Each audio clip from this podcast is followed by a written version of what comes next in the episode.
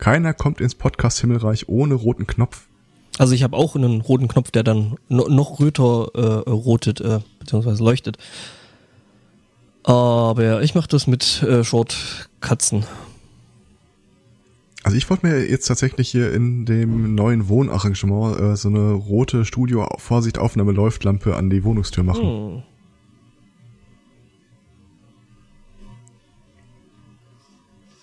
Ich lese nebenher noch Empfehlungen, die mir das Internet zuwirft.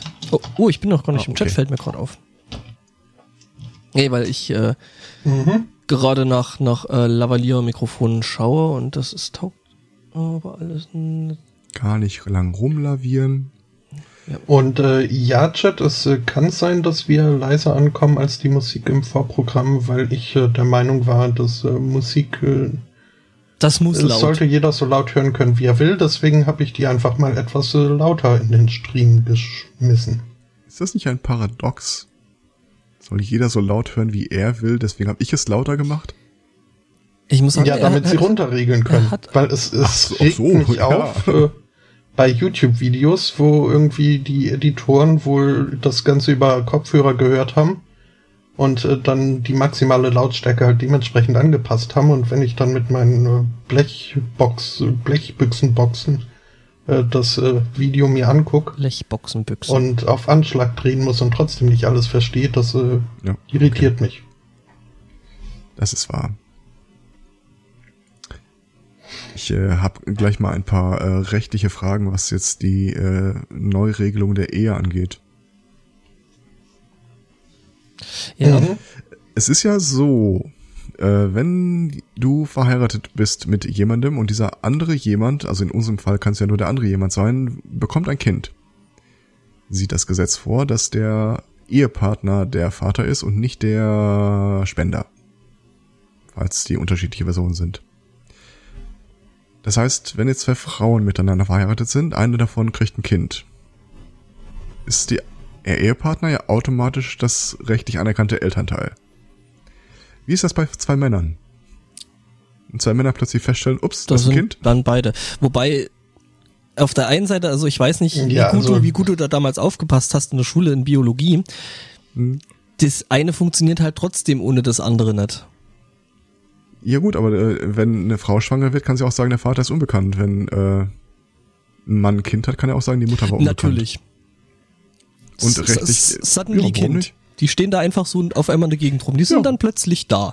Ja, nee, also wie häufig die passiert Kinder, dass du so über die Straße gehst und zack, hast du so ein Kind am Bein. War das bei dir genauso? So in etwa, und? Ja. In etwa? So. Du hast dir also da was eingetrieben. Tritt sich fest. Wie gesagt, zwei Paar Schuhe sind 2,5 Paar Schuhe. Was ich meine ist halt, theoretisch müsste es ja eine Mutter und einen Vater geben, weil ein Mensch weiblichen Geschlechts halt dieses Wunder des Lebens in einem unglaublich ekligen Akt in die Welt gepresst hat. Aber wenn die in der Partnerschaft ja nicht drin ist, wäre sie kein anerkannter Elternteil. Aber biologisch trotzdem, ja, aber biologisch ist ja die Mutter dann trotzdem immer noch die Mutter, also... Ja, das mag ja sein, aber so wie es in der Ehe rechtlich geregelt ist, ist selbst wenn von außen dann ein Spender dazwischen kam, der nicht Teil der Elternschaft. Also verhält sich dann quasi genauso wie bei einfach so einer Dingsspende. Ist im Grunde völlig wurscht. Also sobald ein Kind in einer Ehe entsteht oder auftaucht, sind die Ehepartner die gesetzlich anerkannten Eltern. Das Problem, was ist denn, wenn zwei Männer verheiratet sind und da plötzlich ein Kind ist, ist halt einfach technisch nie aufgetaucht, aber kann man sich konstruieren. Ja, also plötzlich ein Kind, das ist dann, also ich will ja nicht bestreiten, dass es dann eine Frau gibt, und die das Kind auch ausgetragen hat, bloß rechtlich wäre sie möglicherweise kein Elternteil. Wie gesagt. Ja, in den meisten Fällen wäre das Kind ja dann plötzlich durch Adoption da, und da ist die Elternschaft geregelt. Wieso? Der eine Mann sagt, er ist der Vater dieses Kindes. Kann das im Zweifel auch durch einen Gentest beweisen? Mhm. Das heißt, der Ehepartner wäre das zweite Elternteil und die gebürtige Mutter, sagt man das so, wäre im Grunde keins von beiden, weil die Elternrollen sind vergeben. Gegenfrage, wie sicher bist du dir bei deiner Behauptung, dass Elternteile nur in der Ehe stattfinden? Absolut 100% sicher. Also du kannst die Vaterschaft anzweifeln bei der Geburt. Dann wird das im Zweifel gerichtlich oder durch einen Gentest geklärt. Aber sobald du in einer Ehe bist und, also in meinem Fall ist die Frau, würde ein Kind bekommen und ich streite die Vaterschaft nicht an, bin ich auf Gedeih und Verderb der rechtliche Vater dieses Kindes. Der musste kommen, oder? Ach. Oh ja. Der Chat meint, das ist dann die Gebärmutter. Ich bin mir da sehr sicher, insbesondere weil ich die ganzen Diskussionen seinerzeit mitbekommen habe, als die Regelung kam, dass der Vater, wenn er glaubt, ihm wurden da Kinder untergeschummelt, nicht mal ein Anrecht auf einen Gentest hat. Da war die Leuthäuser-Schnarrenberger Justizministerin und unter ihrer Ägide wurde das geklärt.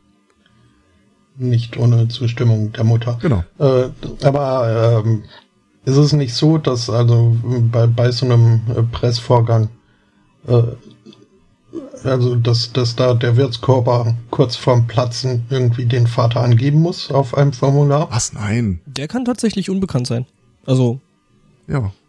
Und genauso könnte ich als Vater angeben. Ja, aber das muss die dann halt irgendwie angeben. Unbekannt. Nein, muss die nicht. Ja, mag ja sein. Also es wird gern gesehen, es ist gesellschaftlich anerkannt, da was reinzuschreiben, aber du musst nicht. Hm. Nee, ist klar. Als Beschuldigter musst du keine Angaben zum Ereignis machen. Ja, aber da würde ich doch eher sagen, dass da dann die Vaterschaft rechtlich rausgezogen wird, als jetzt nur, weil hier... Ja. Madame zufällig verheiratet war, das dann irgendwie... Aber Madame ist unbekannt, wir wissen die Mutter nicht. Stehst einfach vom Einwohnermeldeamt, sagst, das hier ist mein Sohn oder meine Tochter. Ja, wo haben sie den denn her? Ja, hab ich. Hier ist der Gentest, ich bin der Vater, die Mutter ist unbekannt. Übrigens, das ist mein Mann. Also, ich sag mal so, ich glaube, das wird jetzt nicht allzu häufig passieren. Wenn ich irgendwie eine Chance habe, dieses Szenario. Ich weiß schon. Du opferst lieber eine Freundschaft als einen guten Lacher. Ich verliere lieber einen Freund als einen guten Freund, ja. Anziehen wir müssen. Ich darf darauf hinweisen, dass diese Frage ursprünglich von dir kam. Oh, jetzt habe ich aus Versehen da noch den Namen. Das piept man danach raus. Kein Problem, sie schläft gerade. Das liebe I open. Zweite Sache, einer der letzten verbliebenen Piratenparteimitglieder in meiner Twitter-Timeline stellte dann am Freitag nochmal die unkontroverse These in den Raum. Jetzt, wo man gerade am heiligen Sakrament der Ehe rumschraubt, ob man da nicht die Ehe auch für mehr als 2 Personen öffnen könne. Hast du immer noch diesen, wie hieß er noch, der da mal hier Partei... Vorstand gewesen ist, ja. Ist denn immer noch dieser Typ mit der Punepo, die Amorida, der andere Spacko. Oh Gott, der Typ mit der Maus, ja. Ich weiß nicht mehr, wie er hieß und nein, dem bin ich nie gefolgt. Nee, aber die Überlegung war halt so, können wir jetzt bitte auch mal regeln, dass die Person dann mehr als eine Person heiraten kann. Ich glaube nicht, dass das kommen wird. Ich habe da sehr große Zweifel, dass das jemals kommen wird. Hm. Ja, das würde dann, also... Oh, warte mal, der Chat lobt mich gerade. Nee, das ist dein Mitpodcaster, der dich da lobt. Ich meine nur. Ja, aber im Chat, okay. Und das zählt. All die Weile. Entschuldigung. Ja? Es gibt diese Faultiere und ich werde es beweisen. Sie finden. Ich gehe ab sofort, sobald ich in diesen Zoo gehe, gehe ich nur noch mit einer Tageszeitung und einer Kamera. Und einer riesengroßen Tasche, die du dann irgendwann unauffällig in ein Gehege ausleerst. Ja, guck. Mhm. Ja, was soll ich denn machen? Die hinstellen und warten, dass er rausspringt? Ja, die muss die schütteln, das ist ein Faultier, also. Mhm. Was seine Frage dafür ist. Die einzige Frage, die ich sehe, ist, ob wir leise mit Strom ankommen. Der Fall ist ja vergleichbar zu Ehepaar, Mann und Frau. Man geht fremd und die Geliebte bekommt ein Kind. Dann ist die Ehefrau doch auch nicht automatisch die Mutter. Nee, aber der Fremdgehende ist ja auch nicht automatisch der Vater. Wenn er fremdgegangen ist, dann schon. Irgendwie. Nicht rechtlich. Okay. Also dieser rechtliche Automatismus, dass du per Akklamation zum Elternteil des Kindes wird, ist nur in der Ehe geregelt. Wenn du außerhalb der Ehe Freude und Samen unter die Menschheit bringst, ist das erstmal nicht gesetzlich geregelt. Das Bild von einem Rasensprenger im Kopf, Entschuldigung. Da geht es dann halt um Vaterschaft anerkennen und ob die Frau den Erzeuger angibt oder nicht. Ist eine interessante Frage, aber eine andere Frage als jetzt die mit der Ehe. Aber stellt euch mal vor, man würde wirklich in Deutschland erlauben, dass du mehr als eine Person heiraten kannst.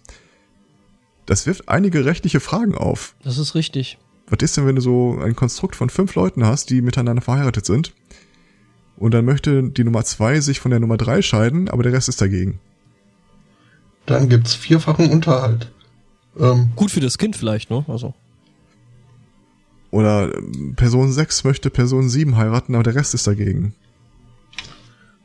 Das würde dann wahrscheinlich... Und wie genau verhindern wir es, dass irgendwann dieser Trend entsteht, dass deutsche Großfamilien entstehen mit irgendwie 6-, 7-stelligen Anzahlen an Mitgliedern? Ja gut, aber das würde dann in so einem Konstrukt dann wahrscheinlich tatsächlich irgendwie demokratisch geregelt. So, hey, 1 mit 3... die Frage ist ja dann, wird dir erlaubt oder verboten, dann noch jemand zu heiraten oder scheiden zu lassen? Ich frage mich an der Stelle dann vor allem auch, ist dann nur 1 mit 3 verheiratet oder zum Beispiel auch 3 mit 5 automatisch? Ich gehe davon aus, dass wenn 2 verheiratet sind und wollen eine dritte Person heiraten, dass dann alle 3 zusammen verheiratet sind. Naja, bei drei Leuten ist es ja irgendwie noch ziemlich, spannend wird das dann nämlich, wenn Familien heiraten. Mhm. So, wir sind 18, ihr seid 20, aber ich finde dich ganz nett. Mhm. Boah, fuck. Irgendwie, ich brauche...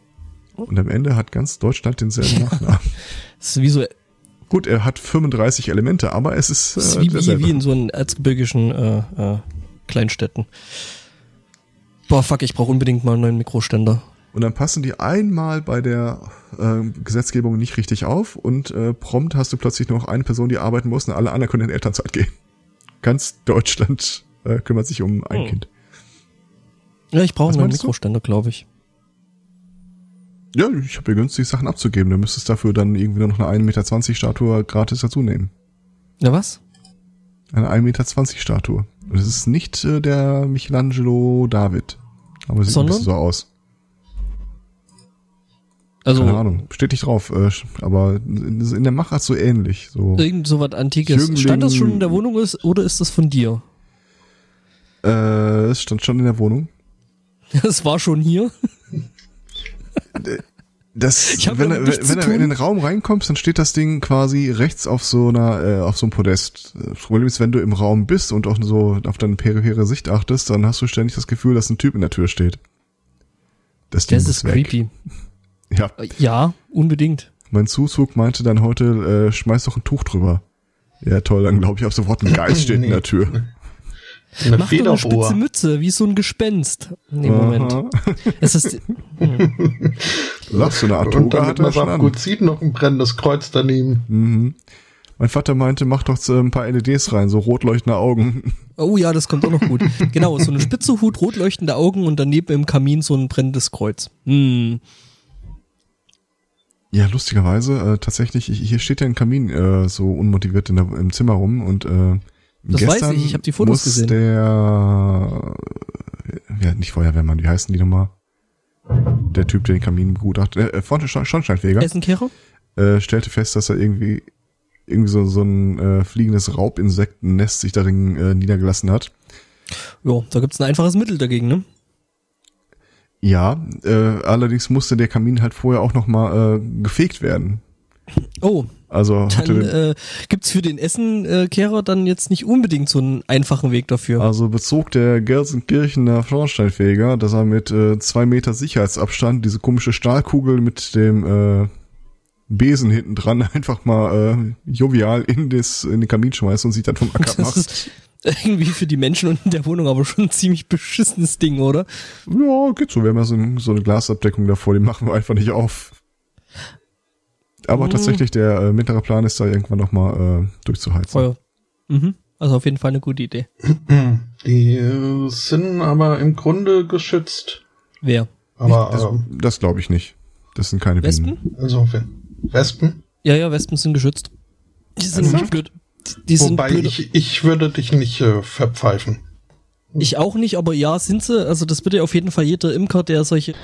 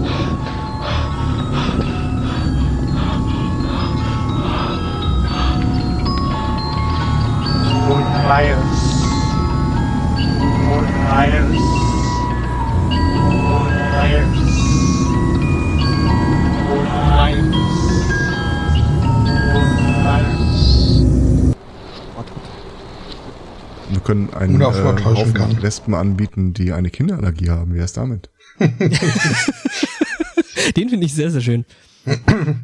Du musst einfach sagen, der Kamin ist eure stille Ecke, wenn die Kinder nicht horchen. Dann werden sie in den Kamin gesperrt. Dann die da reingesteckt. dann hast du jetzt vielleicht nicht unbedingt mehr die Wespen da weg.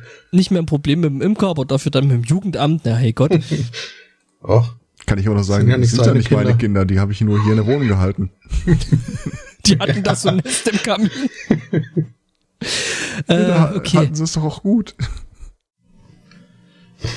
Ja, aber also jetzt mal Spaß beiseite. Ich würde mir das nochmal überlegen mit dem Durchfeuern. Okay. Habt ihr das eigentlich vorhin mitbekommen mit dem Zentrum für politische Schönheit? Was doch? Das sollten wir vielleicht auch lieber in die Pre-Show nehmen. Ach so, das hier mit den Flugblättern, Geschwister Scholl? Ich hatte doch vor ein paar Wochen mal hier thematisiert, dass ich eine Postkarte von den Geschwistern Scholl im Briefkasten hatte, ohne Absender. Mhm. Hat sich mittelfristig nicht wirklich aufgeklärt, wer das ist, aber ich habe dann irgendwann auf meine Frage auf Twitter ein Like vom Twitter-Account Zentrum für politische Schönheit bekommen und diese Woche haben die angekündigt, dass ihre Geschwister Scholl Flugblattaktion in Bayern startet. Ja, habe ich mehr oder minder ziemlich nah mit beobachtet. Ja. Okay, ich stelle mir gerade vor, wie da einer so ein Flugblatt in den Haus drückt. so übergriffig. Und quasi vor 30 Minuten oder so kam dann die neue Meldung. Offenbar hat dieses Zentrum für politische Schönheit sich ein Hotel am Gezi-Platz in der Türkei geschnappt, einen Drucker gegen das Fenster gelehnt, eilig das Land verlassen und dann aus der Ferne den Druckauftrag gestartet. Mit den Handlungsempfehlungen für das türkische Volk und den Erdogan. Naja gut, also dass sie da jetzt nicht unbedingt Merkel-Wahlwerbung ausdrucken, das war zu erwarten, ne? Sie lassen sich auch da an Deutlichkeit wenig vorwerfen. Das Ganze mündet dann irgendwann in dem Tod dem Diktator-Spruch und dem Hinweis: Dieses Flugblatt wurde finanziert mit Hilfe der Bayerischen Landesregierung und der Bundesrepublik Deutschland. Ja, und der Seehofer wird sich freuen. Definitiv. Sie haben auch dran gedacht, dass sie Kameras installieren, und zwar von dem Drucker aus, wie er rausdruckt, als auch auf den Drucker, als auch auf das Hotel. Ja, da kann man den türkischen Sicherheitskräften jetzt wenig Vorwürfe machen. Die haben da, glaube ich, weniger als 2 Minuten gebraucht. Wobei, also... ich sag mal, so eine Remote-Protestaktion, das ist tatsächlich auch mal irgendwie was Neues, ne? Mhm. Also so den Remote-Protest, der sonst immer darin irgendwie ausbrandete, dass dann irgendwelche Internetseiten defaced wurden, das ist mal was anderes. Vor allem stelle ich mir gerade den Aktionskünstler vor, der dann in dieses Hotel einchecken muss, mit einem, das Ding sieht man auch, einem stabilen HP-Bürodrucker aus, also schon ein etwas größeres Moped.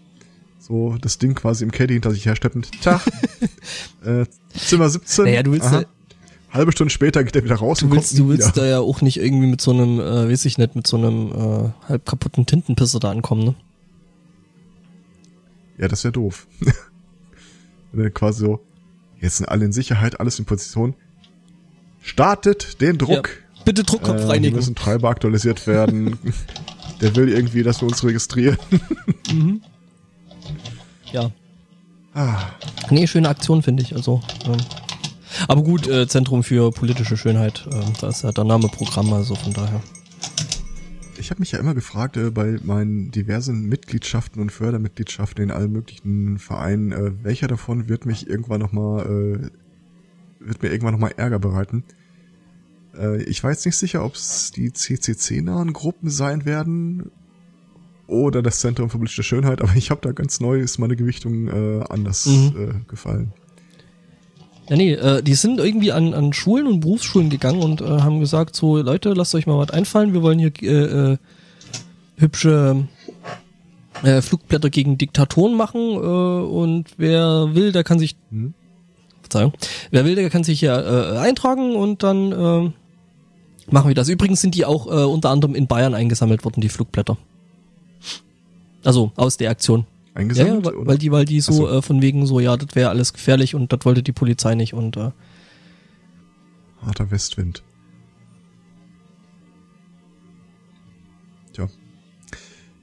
Man darf gespannt bleiben, vor allem der Typ ist ja gerade auf Krawall gebürstet, weil aktuell die Bundesregierung verboten hat, während des G20-Gipfels nochmal seine Worte ans deutsche Volk zu richten. Mhm. Mhm.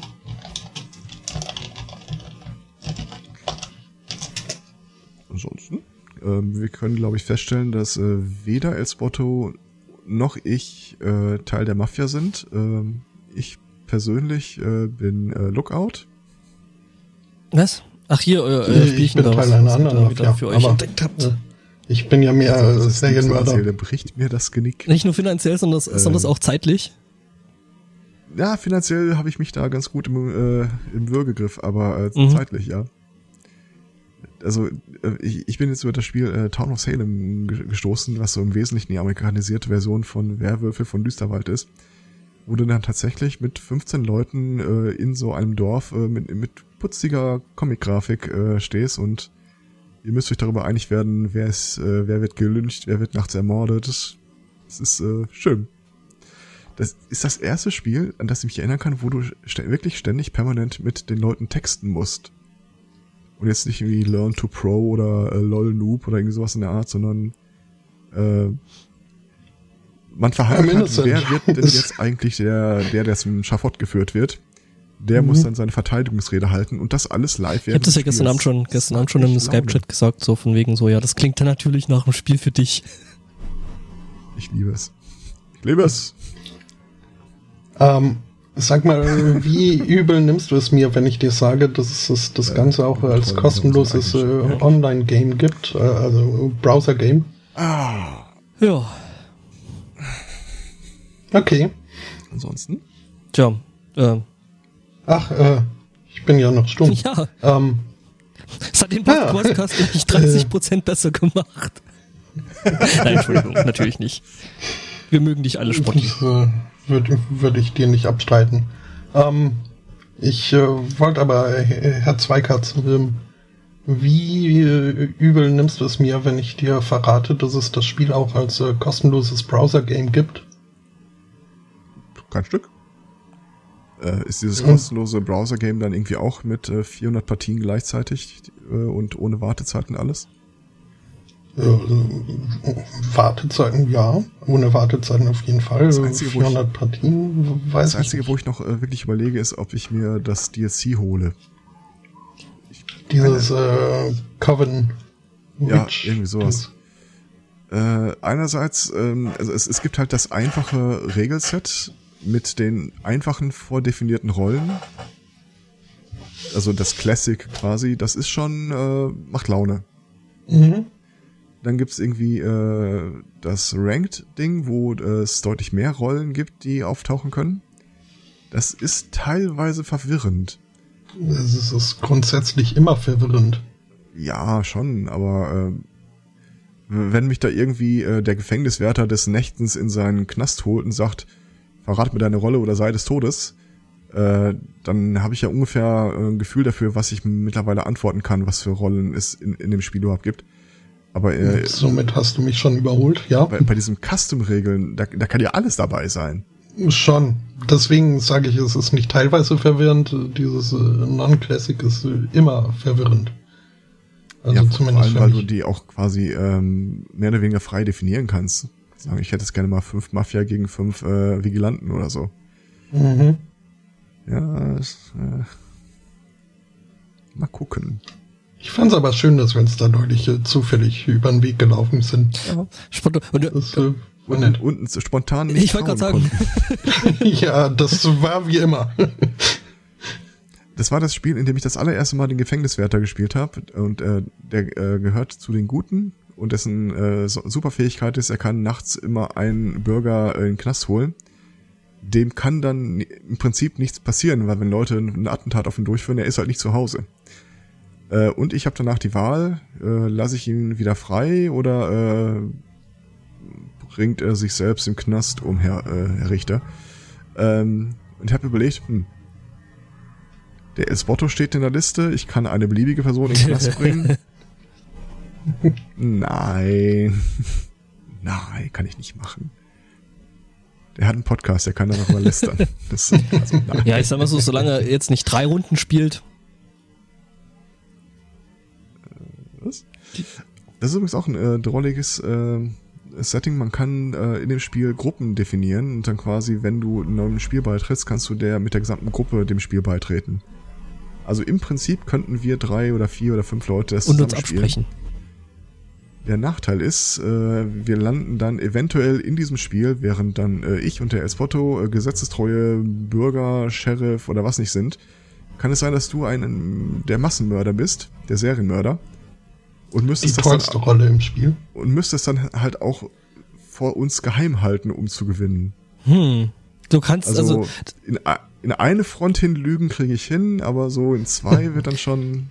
Also ist nicht also lässt sich das jetzt nicht dadurch einfach aushebeln, dass man sich absprechen kann. Das ist schön gebalanced, finde ich.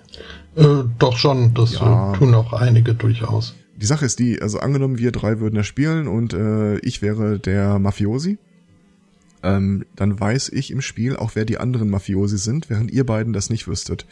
Und sollte ich dann gelyncht werden, am Anfang des Spiels, kann ich euch ja sagen, ja komm, die anderen 3 sind irgendwie hier Toni, Mario und Luigi.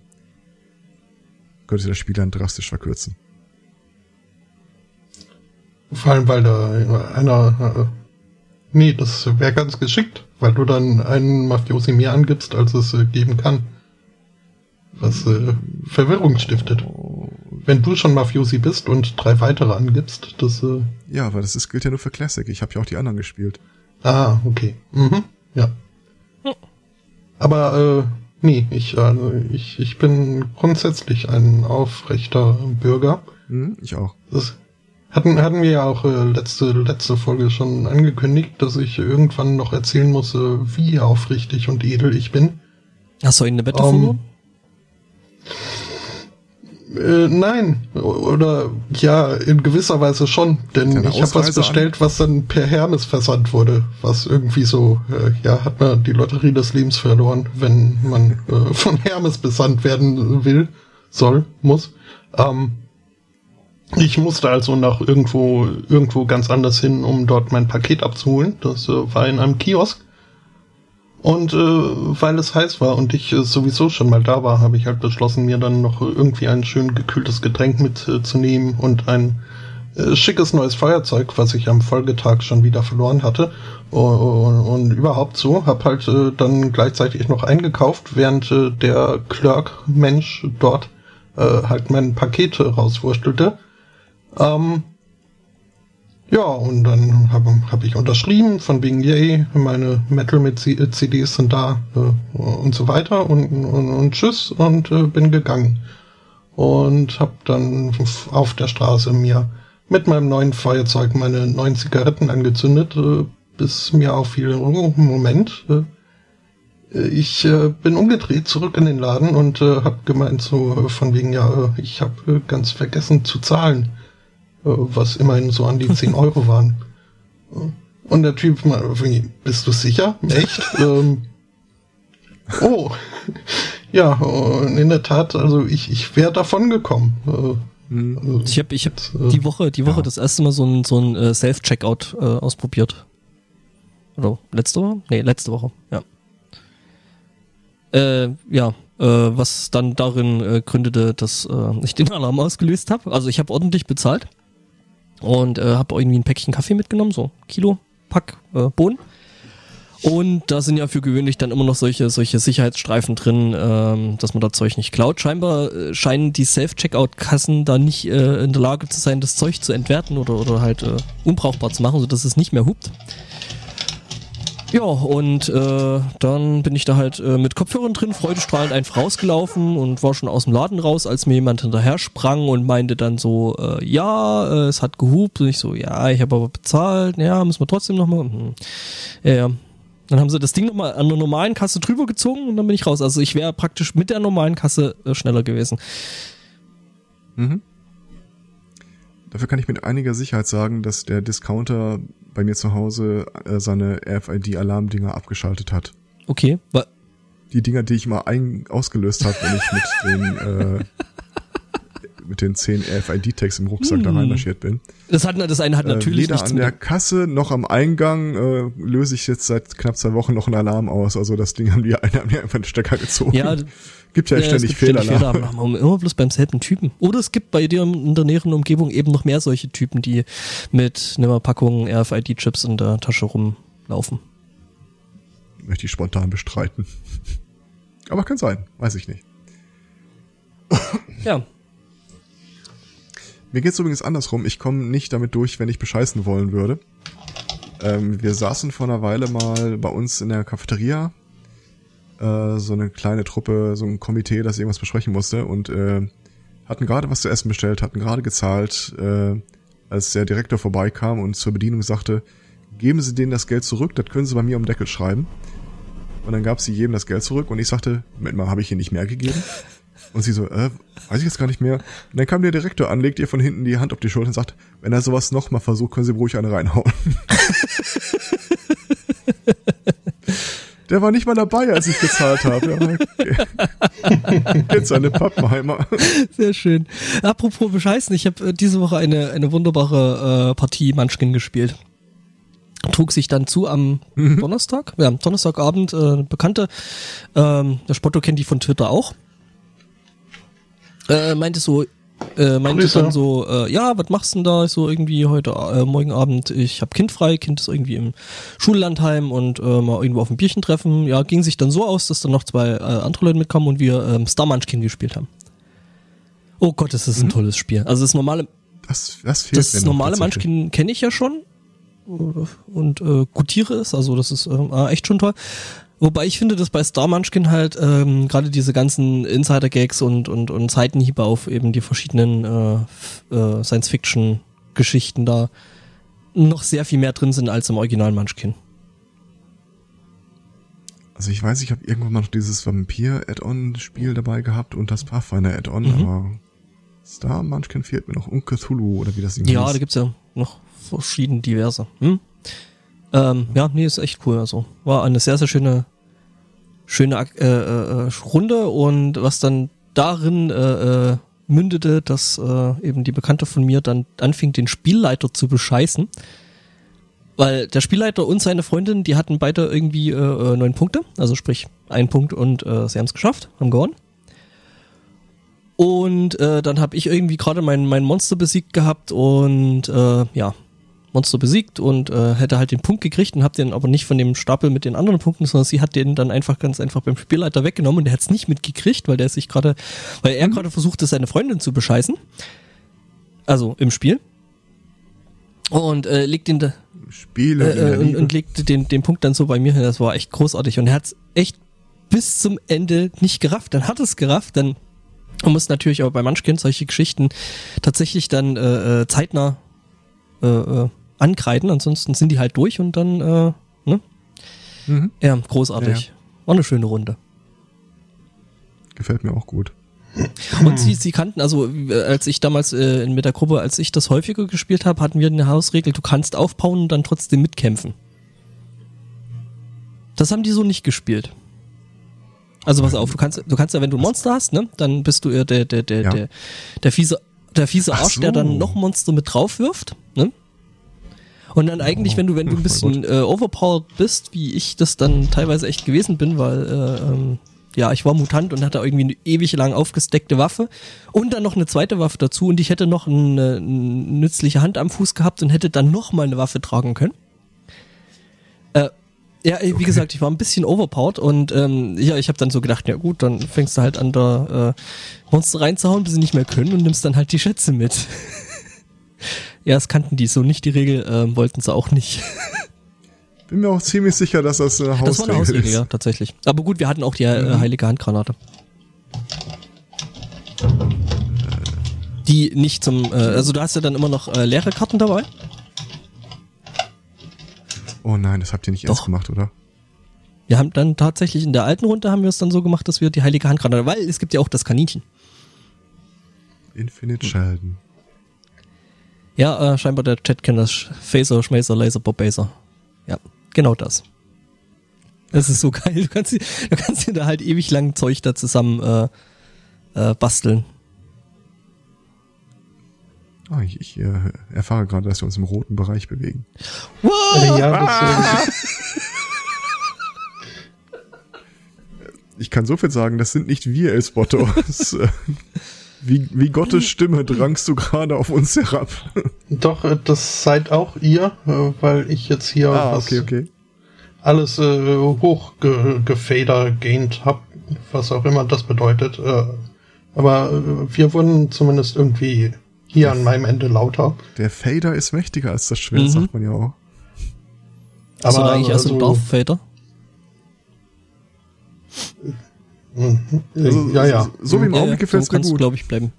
Ja, ich habe mich jetzt auch wieder auf normales Level runter. Das mache ich mit euch dann auch. Ich glaube, wir müssen die Dorfkirmes im Hintergrund der Hörer einfach als gegeben akzeptieren. Ja, das kann die... Naja, aber beschweren sich ja auch die anderen. Aber das ist jetzt halt so, weil hier ist alles so wie immer. Das ist, ne? Sollte ich sagen. Nee, aber ich... Techniker ist informiert, kurz noch reproduce. Ich kann das mit der Kirmes sehr, sehr nachvollziehen. Die elterliche Wohnung befindet sich direkt am Markt von einer Kleinstadt. Und da ist halt auch immer Polen offen, wenn da irgendwie gerade das Dorffest ist. Ich sollte aufhören, dem Hashtag Follower Power zu folgen. Immer noch? Da fragt einer, wie kann ich absichtlich einen Kabelbrand verursachen, wenn ich nur eine Zimmerlampe dafür habe? Ich möchte da nicht mal Zeuge sein bei der Frage. Also Spotto ist gut und der Herr Zweikatz und ich, wir sind noch wieder zu leise. Also das heißt, es kann sein, dass nur wir zu leise sind. Ja, ihr seid jetzt auch wieder... Das ist ein Problem, dass ich quasi mit einem im Handstreich erledigt bekomme. Also ich bin hier, also ich laufe hier wirklich tatsächlich sehr, sehr optimal raus, muss ich zugeben. Also da will ich jetzt nicht wirklich viel dran rumdrehen. Mhm. Nee, ich hab euch jetzt... Kannst du so ein bisschen Halt drauf machen, so zum Thema Gottes Stimme und so? Ich habe keine Ahnung. Ich habe hier einen Knopf, da steht MC drauf. Was auch immer. Nee, da kommt dann eine Musikkassette aus deinem Rechner raus mit dem Podcast. Da kam MC Hammer gerufen. Stop Hammer Time. Ich sehe übrigens gerade, wie gesagt, die türkischen Sicherheitskräfte spaßen nicht rum. Die haben direkt mal das Bild vom Perso veröffentlicht, von dem Typen, der das Hotel gebucht hat. Wieso haben die ein Bild von dem Perso, von dem Typen, aber wahrscheinlich vom Check-in, ne? Offenbar. Ja, wenn er eingecheckt hat, ja. Ja. Okay. Wir dürfen uns jetzt nicht mehr bewegen. Chat sagt, wir sollen das so lassen. Komisch. Aber na gut. Klingonisch ist aber so. Rachtakrach. Oh Mann. War das jetzt klingonisch? Das war klingonisch. Genau. Hast du das auf der Jedi-Schule gelernt? Wir haben sogar Themen, sehe ich gerade. Heiliger Bimbam, das ändert alles. Ja, wollen wir da mal in unser zweites Larvenstadium übergehen? Das heißt, ich räume mich jetzt auf dem Boden zusammen und verpupp mich? Mach Fotos. Puppenselfie, Knips. In einer Zeit, in der Leute Anstrengungen unternehmen, immer mehr wie Barbie aus Versehen, muss das Wort verpuppen neu gedacht werden. Das ist richtig. Das ist echt gruselig. Ich kapiere es nicht. Nee. Andererseits meinetwegen lieber Barbie als Rick and Morty, aber... wow. Oh. Da fällt mir ein, kam ja vorhin das Bild. So, also wenn ich Schornsteinfeger oder wie was? Essfeger? Essenfeger? Da, wo ich herkomme, heißt es so. Ja, weiß nicht, also kehrt er dann nur unterm Tisch oder auch... Nein, der kommt aus Essen und kehrt. Okay. All die Krümel auf. Oder um Hagen Räther zu zitieren, wenn so Essen aussieht, wie sieht dann Kotzen aus? Ja, das habe ich auch immer im Ohr, wenn ich da umsteigen muss. Aber wenn ich so ein Typ wäre, ich würde mir ja auf meine Besenkugel so eine kleine nackte Barbie draufpappen und dann jedes Mal... Genau. Gott. Und ich hätte mächtig Spaß daran. Und dann mal jeden Mal, wenn die Kugel reinläuft, anfangen den Scheiß zu singen. Und was machen Sie beruflich? Ja, mit der Barbie, Kugel rein, Kugel raus, Kugel rein, Kugel raus. Alles klar. Und wenn mich dann die Leute fragen, hallo, Herr Essenkehrer, warum haben Sie dann auch einen Vorschlaghammer dabei? Dann kehren Sie auch Schornsteine. Der ist nur zum Lecken. Das ist der Wartungshammer. Ja, wie nennt es sich das? Perkussive Wartung? Mhm. Ich würde mich um das Problem kümmern, aber der Chef sagt, ich darf Kunden nicht mehr warten. Lassen. Übrigens steht sogar im Wikipedia-Artikel, dass das ein regional gebräuchlicher Begriff ist. Ich hab dich tippen hören. Ich glaube nichts von dem, was da steht. Ich habe gerade noch so, während ich hier mit euch rede, den Wikipedia-Artikel editiert. Das wäre wirklich mal ein ganz neuer Edit war. Ich glaube, wir können da Spaß dran haben. Ich hab die Tage ein YouTube-Video gesehen, wo Nick Offerman sich dem Internet zugewandt hat. Nick Offerman ist dieser bärtige Typ mit was war das? Parks and Recreations, oder? Ja. Mhm. Der ist das und der hat dann halt sich so überall auf allen möglichen sozialen Netzwerken und so dann einen Account erstellt und irgendwie, wo er diskutiert wurde, sich dann halt eingemischt. Also it's actually me. Unter anderem hat er sich dann auch seinen Wikipedia-Artikel angeguckt und bearbeitet, weil er fand, es wäre nicht ausreichend genug betont, was für ein großartiger Liebhaber er ist und überhaupt. Ja gut, der ist ziemlich cool, der Offerman. Also. Mhm.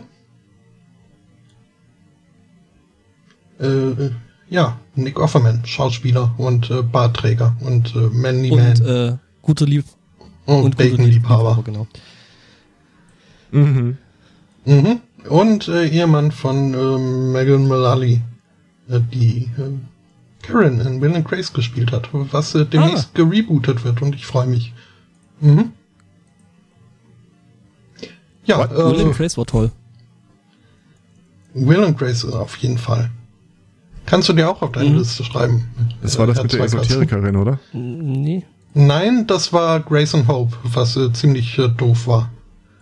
Nee, Will and Grace war spindeldürre Frau mit zwei schwulen Freunden und ihrer Chefin und das war dann so irgendwie... Da haben wir doch das Setup, das ich gerade beschrieben habe. Ja, in der Tat kriegen da die spindeldürre Frau und ihr Mitbewohner auch ein Kind oder zumindest planen sie es. Stimmt, Dahmer und Greg war das. Stimmt, das gab's auch noch. Genau. Das habe ich. Raising Hope ist völlig. Gibt's gar nicht. Raising Hope gibt's. Was okay war. Was? Nick Offerman norbiert? Das ist Skandal. Das Bild zerstört sich von selbst. Ist das nicht. Ist das echt? Okay. Schon Photoshop. Ja. Kurz noch, der Steam Summer Sale wurde ja angesprochen. Ich habe mal wieder festgestellt, warum es sich lohnt, nett zu Leuten zu sein. Das ist, zu uns im großartig. Unter anderem.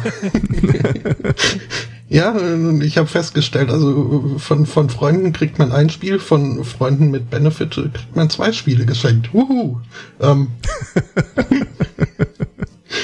Das heißt, ich musste mir selbst nur 2 Spiele selber kaufen und habe dann 200% obendrauf bekommen, allein durch mein sonniges Gemüt und meine sympathische Art.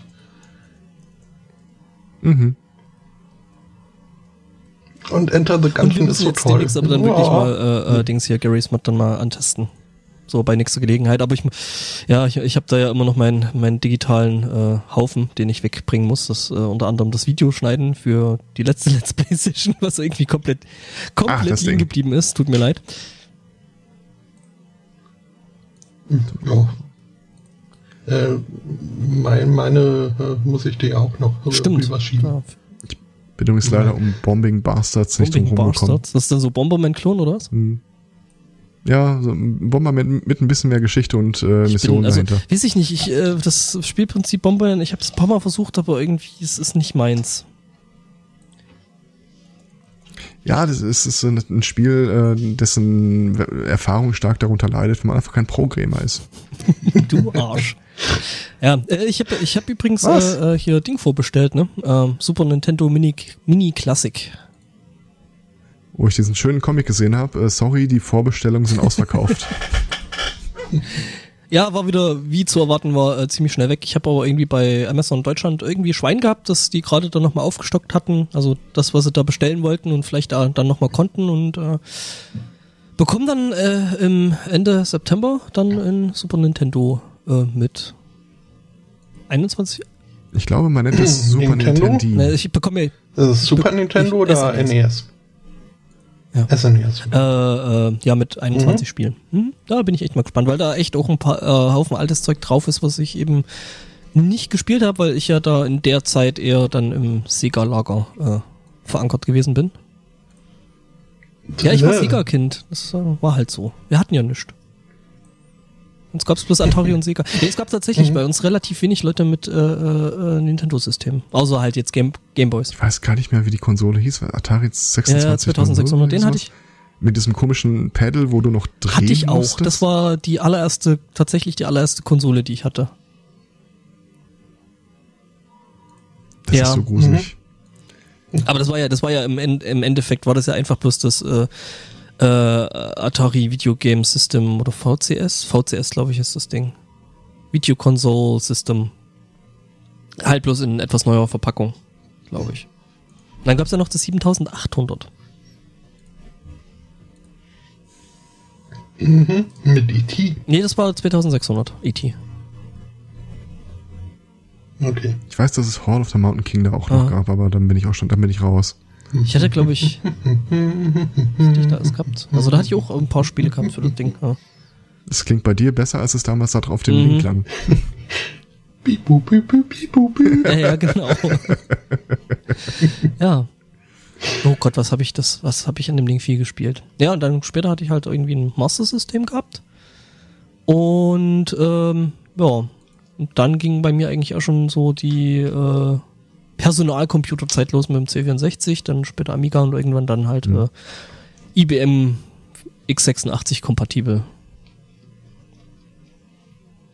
Ich glaube, ich bin tatsächlich vom C64 auf den PC gesprungen. Ja, ich habe halt damals von meinem Bruder den Amiga geerbt, Amiga 500. Ja, ich war relativ früh in einem Computerclub, wo die so eigentlich alles da rumstehen hatten, vom Schneider CPC über den Commodore, Amiga, Atari, alles. Mhm.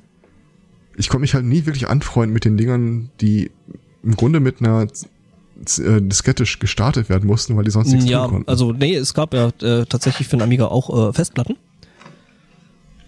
Ja. Allerdings halt horrend teuer und deswegen, das war halt das Problem. Und gut, bei einem PC hast du halt, also du kannst prinzipiell einen PC genauso behandeln. Wir haben es wieder geschafft. Dann können wir das Technikthema auch nur irgendwie komplett voll machen. Ja, wir hatten es ja eh schon die Woche, ne, so ein bisschen über sterbende Netzwerke oder so die alten Begleiter, die man irgendwie früher so hatte, so elektronisch, also im Sinne von jetzt irgendwelchen Netzwerken, auf denen man rumhing und die dann jetzt irgendwie weg sind oder zumindest nur noch ein kleines bisschen zucken. Also meine Metrik ist ja, wo ich schon mal registriert war. Wow. Mhm. Und ich habe entdeckt, dass es damals die Suchmaschine meines geringsten Misstrauens heute immer noch gibt, den Metacrawler. Die Seite gibt's noch und dann habe ich einfach aus Gag und weil ich es kann, mal Google eingegeben. Dann kriegst du eine Fehlermeldung zurück. Ja, das waren die Suchmaschinen, bevor es Google gab, ne? Ja, Lycos, Alta Vista. Und dann, was der Metacrawler bzw. der Metaspinner dann gemacht hat, war, der hat quasi diese ganzen Seiten noch abgekrost und die Suchergebnisse zusammengefasst. Du konntest sogar einstellen, wo er suchen sollte. Ja. Ich weiß noch, dass ich so Online-Guides gesehen habe, wo drin stand, es ist total wichtig, dass man immer die richtige Suchmaschine für die richtige Frage parat hat. Das wäre ja heutzutage irgendwie so nicht mehr vorstellbar, ne? Nicht so richtig, nee. Also, wenn ich eine Suchmaschine zum Produkt haben will, dann gebe ich es bei YouTube ein, wenn ich ehrlich bin. Ja. Wo war ich denn noch? Ich glaube, Hot or Not haben wir einige Zeit mit verbracht. Ist auch ein Konzept, das ich heute nicht mehr so richtig durchsetzen würde. Ach, das war das, wo du hier Foto hochladen konntest, das so Zuckerbergs erste Idee. Ja, genau. Auf einer Skala von 1 bis 10, wie heiß findest du die Person auf dem Foto? Das war ja das Ding, ja, bei Zuckerberg das Ding, bevor hier Facebook und so gemacht hat, ne? Ja. Und da gab es die Option, zeig mir nur Männer, zeig mir nur Frauen oder zeig mir beides, was darauf hinauslief, dass du nur Frauen bekommen hast. Mhm. Also, langweilig. Ja, nee, aber es gab da ja schon so irgendwie so Sachen. Also ich fand's ja dann lustig, dass ich irgendwann mal mit jemandem zusammengearbeitet habe, der bei Yappi gearbeitet hat. Wo du ja gesagt hast, du kennst das nicht mal. War irgendwie... Nee.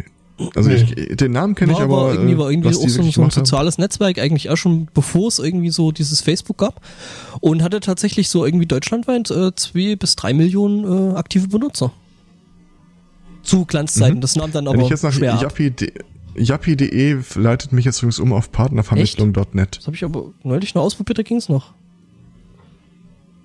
Du schreibst du schon... Yappi.im gibt's noch. Schreibst du es aber schon jappy.de? Ich gebe Yappi einfach als Suchbegriff ein. Ah, okay. Und dann sehe ich im Titel des Eintrags Yappi.de, Chat, Pics und mehr. Mhm. Aber der Link selber geht zu dem eben genannten. Müsste eigentlich Yappi.com heißen. Dann kommst du richtig raus.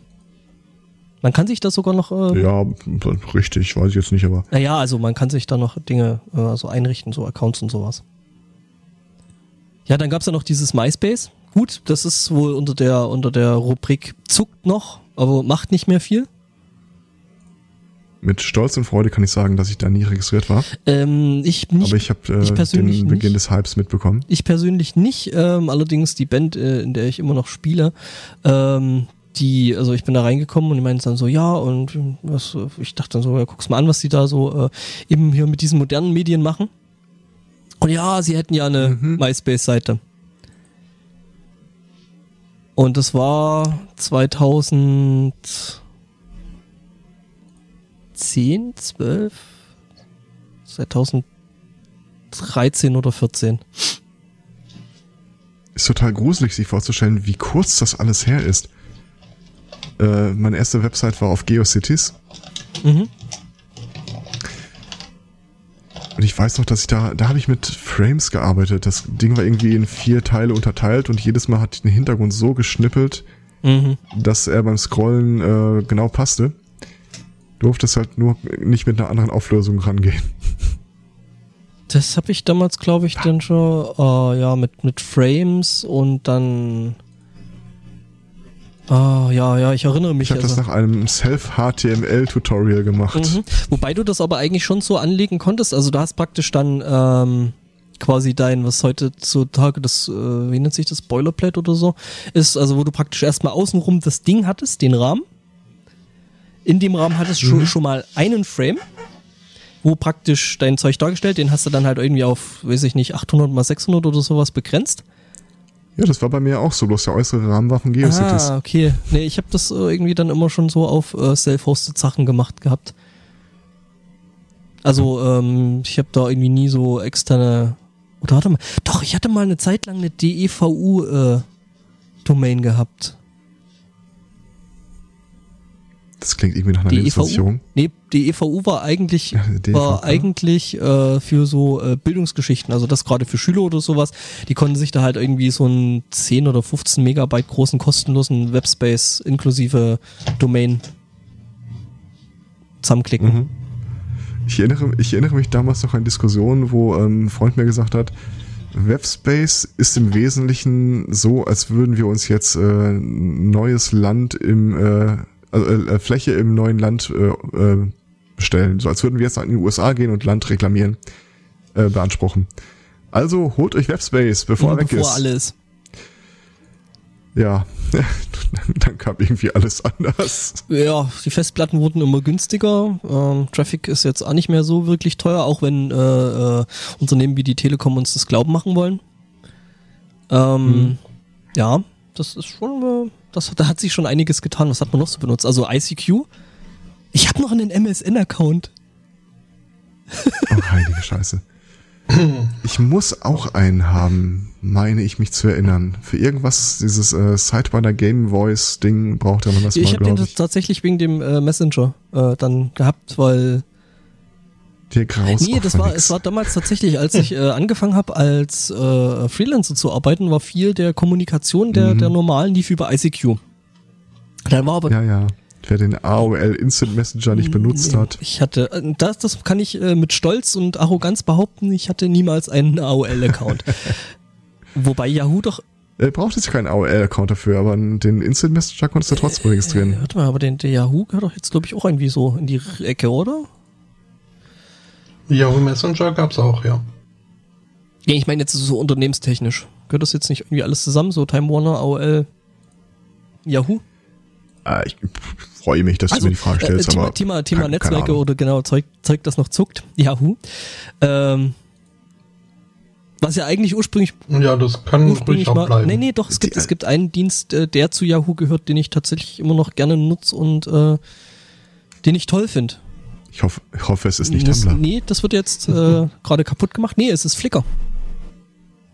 Flickr gehört... Ach ja, das war das, wo ich sagte, ja, was? Flickr gehört immer noch? Alter, 5-stellige ICQ-Nummer. Okay, das ist respektabel. Ja, das war damals noch echter Service an Big Data. Da konntest du an deiner ICQ-Nummer, der UIN, ablesen, der wievielste Benutzer du bist. Krass, also... Ich hatte 9 Stellen. Ich auch. Warte mal kurz, ich muss das kurz eingeben. Ich kann die Nummer tatsächlich nicht aus dem Kopf ansagen, ich kann sie aber eingeben. Ich schon. Ich muss, wenn ich hier versuche, meine Festplattenpasswörter aufzusagen, muss ich tatsächlich auch so mit den Fingern dann immer die Bewegung machen. Ich habe tatsächlich auch 9, also war dann vielleicht schon ein bisschen late to the party. Ja, das spricht aus mir wieder die Weisheit der Jahre und aus unserem Chat eine bemerkenswerte Early Adopter Haltung. Oder wir haben eine unglaublich alte Hörer. Wir sind das ZDF der Podcast-Szene. Ja, übrigens schönes Bild, was da gerade in den Chat geworfen wird, so 1998. Mhm. Yahoo refuses to buy Google for $1 million. Ja. Dann haben sie es irgendwie für 3 Milliarden müssen das dann sein, ne? Billion ist ja eigentlich die Milliarde. Google says nein, sie wollten 5 haben. Yahoo wollte nicht.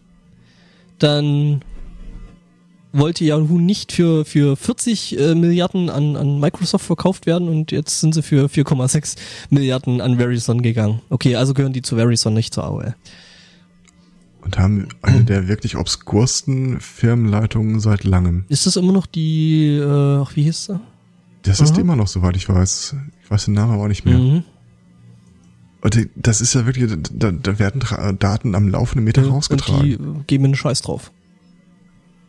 Ja, was geben Scheiß drauf? Die sind sich halt darüber im Klaren, dass der Großzahl ihrer registrierten Benutzer basiert halt darauf, dass sich keiner mehr dran erinnern kann, dass er mal einen Yahoo-Account hat. Das ist halt das Problem. Und die wollten dann das Risiko nicht eingehen, die Leute anzuschreiben, sagen, folgendes, hier sind deine Passwörter rausgetragen worden, okay, thanks, bye. Weil dann die Leute vielleicht sagen würden, oh, ich bin immer noch bei Yahoo, dann weg da. Ja, dann einen Account einfach einstampfen. Mhm. Nee, ich habe tatsächlich dann gerade für solche Geschichten dann ich meine, da macht's halt so, oder machen es halt solche Programme und Dienste ähnlich wie OnePassword, da gibt's ja mittlerweile auch ein paar mehr verschiedene. Ich benutze aber eben das und das macht's einem halt echt einfach, da irgendwie gescheite Passwörter und eben nicht immer dasselbe zu benutzen, ohne irgendwie gaga und weich im Schädel zu werden. Oh. Hm? Der Chat erzählt Geschichten vom Krieg, was ICQ und Passwörter angeht. Und zwar, wir haben es aus glaubwürdiger Quelle, das ist jemand im Chat, dass man damals kurzzahlige ICQ-Nummern kaufen konnte. Das Problem war nur, wenn man da mal ein Passwortreset gemacht hat, ging die Mail dazu an alle registrierten Mailadressen. Und häufig hat man den Account da wohl nicht mehr wiederbekommen. Wo wir gerade bei Passwort und Yahoo sind, ich rufe nochmal den zweiten Technikpart des Sunday Mornings an. Sagen dir diese FIDO Two-Factor Authentication Keys etwas? Diese FIDO Alliance? Nee. Okay. Ich war tatsächlich gemeint. Klar. Oh. Sagt mir aber tatsächlich auch nichts. Also es gibt ja diesen OAuth-Standard, wo du quasi, abgesehen von deinem Passwort, noch so ein Device hast, das du anstöpseln musst, damit du halt diese Zwei-Faktor-Authentifizierung im Netz machen kannst. Die hat sich nie so richtig durchgesetzt. Vor allem, weil es halt auch nicht auf Open Source basierte, offenen Standards. Ich bin jetzt die Tage über diesen... ich glaube nicht, Entschuldigung, dass ich da kurz unterbrechen muss. Das hat nicht deswegen funktioniert, nicht weil es nicht Open Source ist, sondern weil es halt einfach, ich muss da Dinge noch extra anstöpseln. Also das ist einfach eine Usability-Frage. Ja, das ist ja normal. Also das ist jetzt nicht deswegen gescheitert, weil nicht Open Source. Das war, glaube ich, einer der Hauptgründe, warum es gescheitert ist. Weil wenn du einfach nur einen Schlüssel in den Rechner stecken musst und einen USB-Key halt, ich glaube, kein Ding gewesen. Und was es dann danach gab, war diese FIDO Alliance, die dasselbe wieder gemacht hat, aber diesmal mit offenen Standards. Und ich starre jetzt schon die ganze Zeit auf diese Keys, die man sich dazu kaufen kann. Und es steht bei den Partnern, die das unterstützen, kannst du das dann halt für die Two-Factor Authentication benutzen. Ich habe aber nirgendwo eine Liste gefunden, wer die Partner sind? Welche Partner das denn sind. Ja. Also ich weiß, es sind dabei Google, es ist nicht dabei Amazon, es ist nicht dabei eBay, Chrome unterstützt das von Haus aus, Firefox mit Plugin, aber irgendwie... Spotto, hast du auch so einen kleinen Hund im Kopf? Nee, ich habe den hier im Kopf. Fido Dido. Ist das das Ding von der Post hier? 5 ist Trumpf, das war ja Rolf. Das war auch ein Hand. Das war eine Hand. Weil, ne? 5 ist Trumpf und so. Ach, 7-Up. Oh mein Gott. Ja, irgendwie laden bei mir heute die Seiten ziemlich langsam. Hatten die mal eine Suchmaschine? Mhm. Alter Vista. Ja gut, dann... Ich glaube, dann hole ich mir das Ding einfach die Tage und probiere es mal aus. Den Zündschlüssel fürs Internet. Ja. Ja, die Alternative ist halt, dass du immer so eine komische Datei auf dem USB-Stick mit dir rumsteckst, um dann irgendwelche Passwortcontainer aufzumachen. Also ist halt auch ja, ich habe halt dann, also für den Container dann habe ich dann eben ein entsprechend langes Passwort, was auch regelmäßig gewechselt wird. Ja, in der Theorie ist das sehr gut und ist prima. Funktioniert vor allem auch gerade... wenn du das ein langes Passwort hast und einen Key, den du auch mit einstecken musst, ist es halt trotzdem noch ein Tacken sicherer. Dann hilft dir auch im Zweifel der Keylogger auf dem Rechner, dann stört dich auch der Keylogger auf dem Rechner jetzt nicht sofort. Das ist richtig. Willst du dein Dings hier, dein Lenovo wieder dicht machen? Das ist sowieso dicht. Ich habe mal gesagt, so, also sollte mir mal was zustoßen und ihr müsst quasi mein digitales Erbe verwalten, das könnt ihr alles vergessen. Gebt es einfach auf, da kommt ihr nicht dran. Must save the porn. Genau. Ich möchte, dass meine Twitter-Historie ausgedruckt und auf meiner Beerdigung verlesen wird. Von welchem Account? Bringt einen Stuhl mit. Da kann ja jeder so den Account mitbringen, von dem er weiß, dass er mir gehört. Oder stark vermutet. Naja, ja, ich wollte ja jetzt so fast, also ich hätte jetzt fast noch sowas reingeworfen wie, kennt ihr noch IRC, aber dann ist mir aufgefallen, ja, unser Chat. Ja. Kennt ihr noch Chat City? Was gibt's da noch? Dann halt der ganze VZ-Kram. Der dann irgendwann.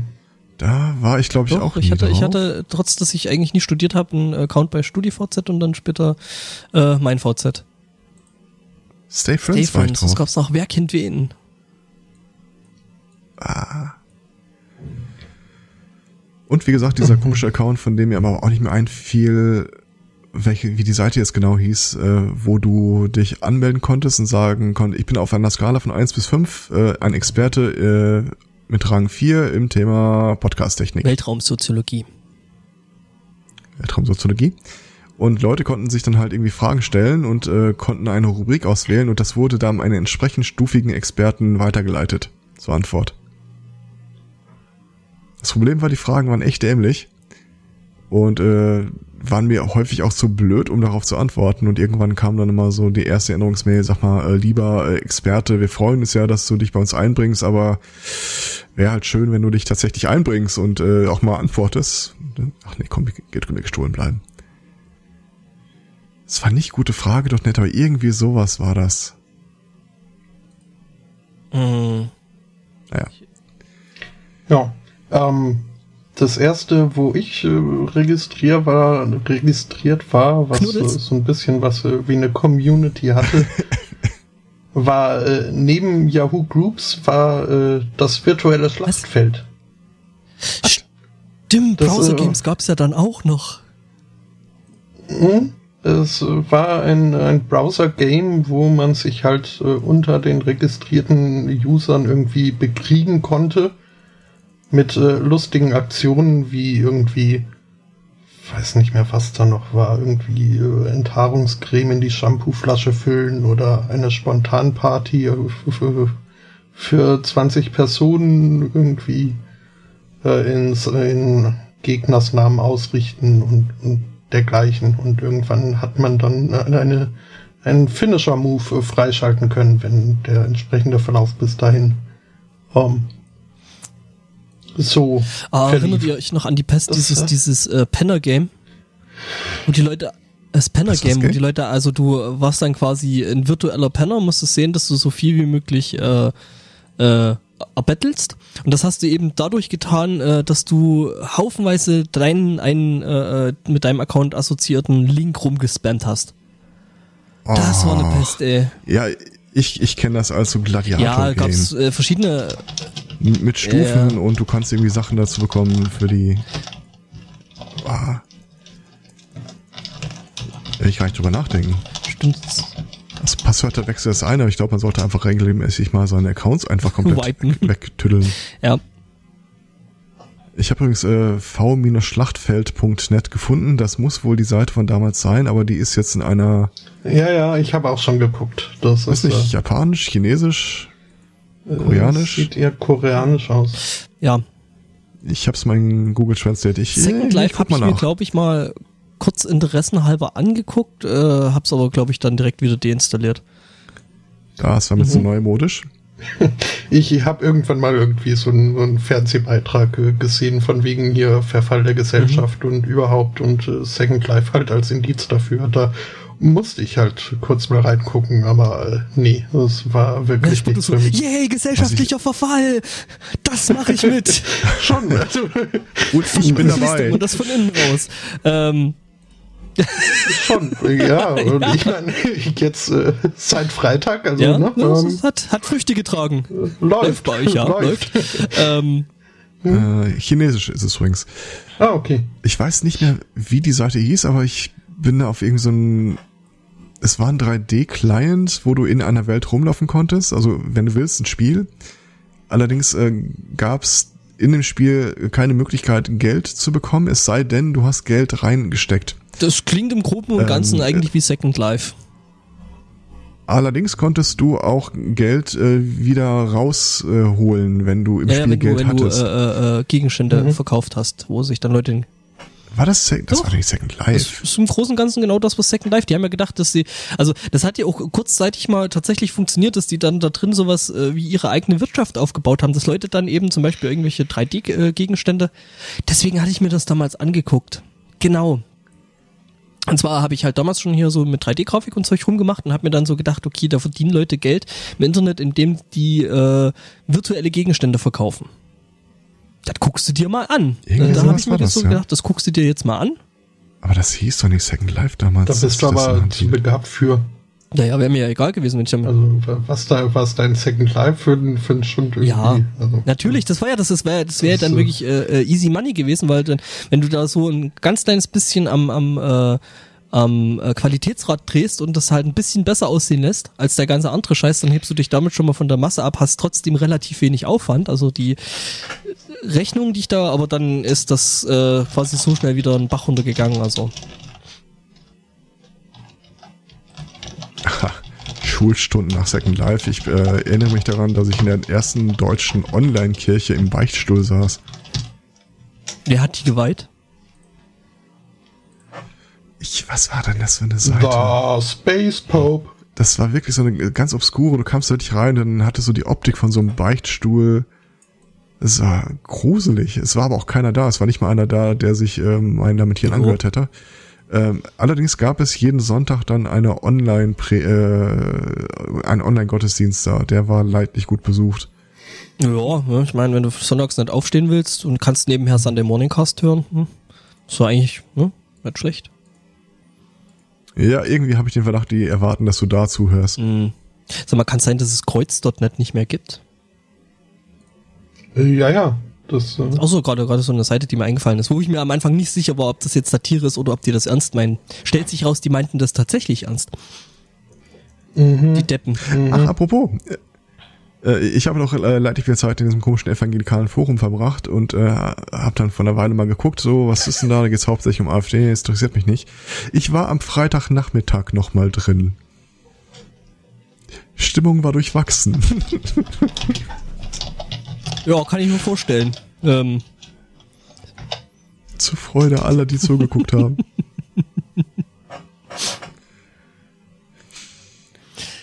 Ja, nee, aber da hat man schon irgendwie so über die Zeit, ne, die man sich in diesem Internet bewegt und befindet, da schon irgendwie viel gesehen, ne, was es mittlerweile gar nicht mehr gibt.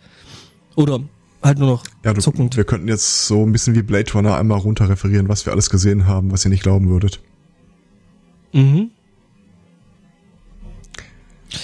Computerprogramme, die in Form von... Ich vermisse nichts davon so richtig, wenn ich ehrlich bin. Also ich kann mich noch erinnern, es gab mal so in dieser Szene, wo Menschen Computerprogramme austauschten, gab es mal eine zeitweise so einen Trend, dass die Programme in zig Bilddateien verpackt waren. Dann gab es halt Boards, also riesengroße Imageboards, wo halt ganz viele Bilder bloß gepostet waren. Es stand bloß ein Name von einem Programm oben drüber. Ja, und das konntest du dir dann halt, ganz normal wie jedes normale JPEG speichern. Die Bilder hatten hin und wieder mal so ein bisschen ein paar auffällige Artefakte drin und konntest dir dann so aus... Und waren 300 MB groß. Ja, manche. Du konntest dir dann daraus quasi dein Zeug wieder zusammenfriemeln. Das war irgendwie auch wirr. Ich mochte die Zeiten vom Dropbox-Dropship. Das kenne ich nicht. Dropbox wollte am Anfang Traffic sparen. Das heißt, wenn 500 Leute sich dasselbe Programm oder dieselbe Datei hochgeladen haben, hat er nicht von jedem Einzelnen den Upload genommen, sondern den ersten Upload hat er verhasht und dann einfach in der Datenbank geguckt, habe ich die Datei vielleicht schon irgendwo rumfliegen. Und da musstest du es nicht hochladen, er hat es von dem anderen Account einfach angeboten. Das ist am Anfang Dropbox gewesen und Dropship war, du konntest dir dann eine Datei, die im Wesentlichen aus 0 Bytes bestand, erzeugen, aber die für den Hash wichtigen Elemente waren vorhanden. Das heißt, ich konnte mir irgendeine Microsoft-Installations-DVD einfach aus so einer 50 Kilobyte Datei auf meinem Rechner erzeugen, hochladen. Und Dropbox glaubte, die Datei habe ich schon und hat mir dann die richtige Datei da zur Verfügung gestellt. Filesharing professionalisiert quasi. Ja, und halt mit einer ordentlichen Serverstruktur dahinter. Ja. Stimmt, das gibt's ja auch mal. Gefiel mir ganz gut. Also ich, als ich darüber im People Magazine gelesen habe. Review oder sowas. Ja. Napster, ja stimmt. Wobei Napster habe ich, weiß ich nicht, da war ich noch nicht so aktiv gewesen. Also so im Internet und so. Da hatte ich auch, glaube ich, noch keinen eigenen Internetanschluss daheim. Ich google mal eben Verjährungsfrist. Dialer? Was? Das ist doch alles in einem satirischen Kontext hier. Was? Du hast mal einen Dialer gehabt? Also ich habe tatsächlich mit direkt DSL und da gibt's nichts mehr, was da irgendwie zeitmäßig abgerechnet wird. Oh, da habe ich eine finstere Vergangenheit, was Dial-Up-Verbindung angeht. Ich erinnere mich, in diesem gerade besprochenen Computerclub gab es halt eine ISDN-Verbindung, was damals toll war. Also. Und weil das ab 21 Uhr günstiger wurde, den Ortstarif anzurufen, haben wir uns ab 21 Uhr in mehr oder weniger großen Gruppen in diesem Club getroffen, uns an die Rechner gesetzt und dann haben wir immer so gesagt, für die nächste Stunde sammeln wir nochmal jetzt irgendwie das Geld ein und haben uns dann die Bandbreite von ISDN geteilt. Was damals trotzdem schon sauschnell gewesen ist, ne? Ja, sauschnell weiß ich nicht. Also ich erinnere mich schon, dass man auf Seiten geklickt hat und dann konnte man erstmal eine Minute gehen, bis sich so langsam aufgebaut hat. Kenne ich ohne, also ich hatte dann halt einen Großcousin, mit dem ich ziemlich gut befreundet war und bei dem ich auch ziemlich viel Zeit verbracht hatte und der hatte damals dann schon ISDN. Wow. Wo wir ja schon den ersten Lacher bei der Fritz-Karte hatten. So irgendwie, es war ja damals tatsächlich noch dieses Plug-and-Play und du installierst irgendein Stück Hardware, steckst es in den Computer rein und das funktioniert dann tatsächlich direkt. Keine Ahnung, was es damals war, jedenfalls verwies dann quasi die Software von der Fritz-Karte oder von, ich weiß nicht, was Microsoft? Ja, ich glaube, das war unter Windows-Hilfe. AVM. Ja, nee, aber die Hilfe, die uns da hätte weiterhelfen können, die war von Microsoft und die hat gesagt, wir sollten doch bitte deine ISDN-Karte geht nicht, konsultiere doch bitte die Online-Hilfe. Ja, tu mich auch. Ich hasse die ja schon, seit die mich über Jahre gequält haben mit, da wenden Sie sich mal am besten an den Admin. Ich bin der Admin. Ein dreckiges Stück Software. Ja, das kenne ich da. Muss ich auch immer wieder lachen, wenn ich sowas sehe. Ich habe mir mal erzählt, dass eine meiner Ticks darin besteht, wenn ich irgendwo was bestelle am Drive-In-Schalter oder so, ich versuche die Bestellung so zu formulieren, dass es auf keinen Fall zu Rückfragen kommen kann. Das Ganze resultierte aus einem traumatischen Erlebnis von irgendeinem Support-Forum von Norton, glaube ich. Da hatten wir im Kundenauftrag irgendeine Software. Und wir haben uns die FAQs durchgelesen und die waren nicht hilfreich. Ernsthaft nicht. Und dann haben wir den Support-Ticket da reingeschrieben und wir sind wirklich auf jeden einzelnen Punkt in der FAQ eingegangen, was wir probiert haben, was passiert ist und wir wollten halt irgendwie vermeiden, dass sich das auch unnötig verzögert. 3 Stunden später kam die erste Antwort. Have you tried our FAQ? Yes. Ich hasse dich, deine Familie, alles, was du jemals in die Welt gesetzt hast. Ich kenne dich nicht, aber du stehst für alles, was ich ablehne. Ja, wobei, also dahingehend habe ich dann tatsächlich dann nach und nach dann auch immer wieder mal positive Erfahrungen gehabt, gerade zum Beispiel mit der Telekom. weil die es irgendwie ewig lang nicht geschissen gekriegt haben, meinen damaligen Internetanschluss dann auf Zwickau umzulegen. Hat halt irgendwie 4 Wochen gedauert und ich bin denen dann halt tatsächlich jeden Tag auf den Sack gegangen. Das Lustige war, Telefon ging und ich hatte Zeit. Das heißt, ich habe sie genutzt und saß dann halt da und habe eben in irgendwelchen Hotlines dann rumgehangen. Was dann irgendwie so darin gründete, dass ich dann irgendwo tatsächlich die lokale, also die Nummer vom lokalen Knotenpunkt dann bekommen habe. Mit denen habe ich dann 10 Minuten telefoniert. So, ja, ich sag, hier, dauert lang und so, Ja, sagt er, ja, ich sehe schon, das ist irgendwie bei uns im System, aber das ist irgendwie immer wieder hintergerutscht und dann bearbeiten die das natürlich logischerweise. Und ich sage, ja, das ist schön, aber ich habe jetzt irgendwie seit 4 Wochen kein Internet in der Bude, ich hätte dann gerne mal wieder. Ja. Versuchen 10 Minuten nochmal. Bing. Das war das erste und das andere Mal war es dann irgendwie so, da hatte ich auch irgendwie eine Störung gehabt. Und da hatte ich irgendwie auch einen Techniker gehabt, der meinte dann so, ja, probier mal das und das. Ja, ich merke schon, du bist da ein bisschen, bist technisch jetzt nicht ein kompletter Idiot. Ja, du kannst doch das und das machen, das und das. Willst du mal ja, Job so ungefähr. Machen? Und wir haben das, der hat mich dann tatsächlich am Telefon durchgelotst. Das war auch irgendwie nett, weil, ne, wie man halt so ist, man hasst ja fremde Menschen in seiner Wohnung. Und von daher war mir das in dem Moment auch ganz lieb. Was ich am meisten gehasst habe, war Versatel. Irgendwann mal Netz weg, alles mögliche rumprobiert, alles getauscht, liegt nicht an mir. Also die Versatel-Telefonnummer. Versatel, waren das die dann später O2 geworden sind? Nee, gibt's immer noch unter Versatel, soweit ich weiß. Nach einer Dreiviertelstunde war ich dann auch durch und die sagte, ja, muss ich einen Techniker angucken. Passt Ihnen Dienstag zwischen 12 und 14 Uhr? Ich so, ja, okay. Kann ich einrichten. Ich hockte also am Dienstag. Der kam nicht. Kommt natürlich keiner. Ruft dann irgendwann um 6 Uhr nochmal bei Versatel an und sagt, ja, Tag, ich hatte hier nochmal angerufen wegen der Störung und so. Und wollen Sie jetzt Bescheid sagen, dass es sich erledigt hat? Nein. Natürlich rufe ich an und sage, es hat sich erledigt. Ich bewundere Ihren Optimismus. Ja. Ich wollte sagen, hier war keiner so. Ja, der Techniker kommt hier auch nicht zu Ihnen. Was? Ja, warum fragen Sie dann, ob mir das zeitlich passt? Übrigens, Info, Versatel gehört jetzt zu 1&1. Okay. Ja, okay. Lange Rede, kurzer Sinn. Ein Telekom-Techniker musste dann tatsächlich rauskommen. Der kam dann auch tatsächlich ins Haus und musste dann im Keller da irgendwas neu verkabeln. Und ließ es sich nicht nehmen, mir dann noch sein Klagelied anzustimmen. Wie unfair das ja sei, dass die Telekom sich um die ganze Infrastruktur kümmern muss und die anderen, die dann mitbenutzen dürfen. Und da ist mir ein ganz klein bisschen der Kragen geplatzt. Ja, dann verkaufen sie es doch. Ja, oder machen nicht ständig über... Kriegt die komplette Infrastruktur der Bundesregierung quasi für Nüsse rübergereicht, kriegt doch Geld von den anderen und beschwert sich dann. Oh. Ja, das ist schon alles irgendwie ganz, ganz schlimm. Wow, 1:20. Wir können langsam die Themen fast auslassen. Den gleichen Gedanken hatte ich auch, ja. Wir können einfach behaupten, das waren die Themen. Das Intro raus. Ich hab ein paar schöne Sachen dabei, also die will ich dann schon noch irgendwie untergebracht haben. Also der schöne Part kommt jetzt. Also, ne? Jetzt kommt die richtige Sendung. Ja.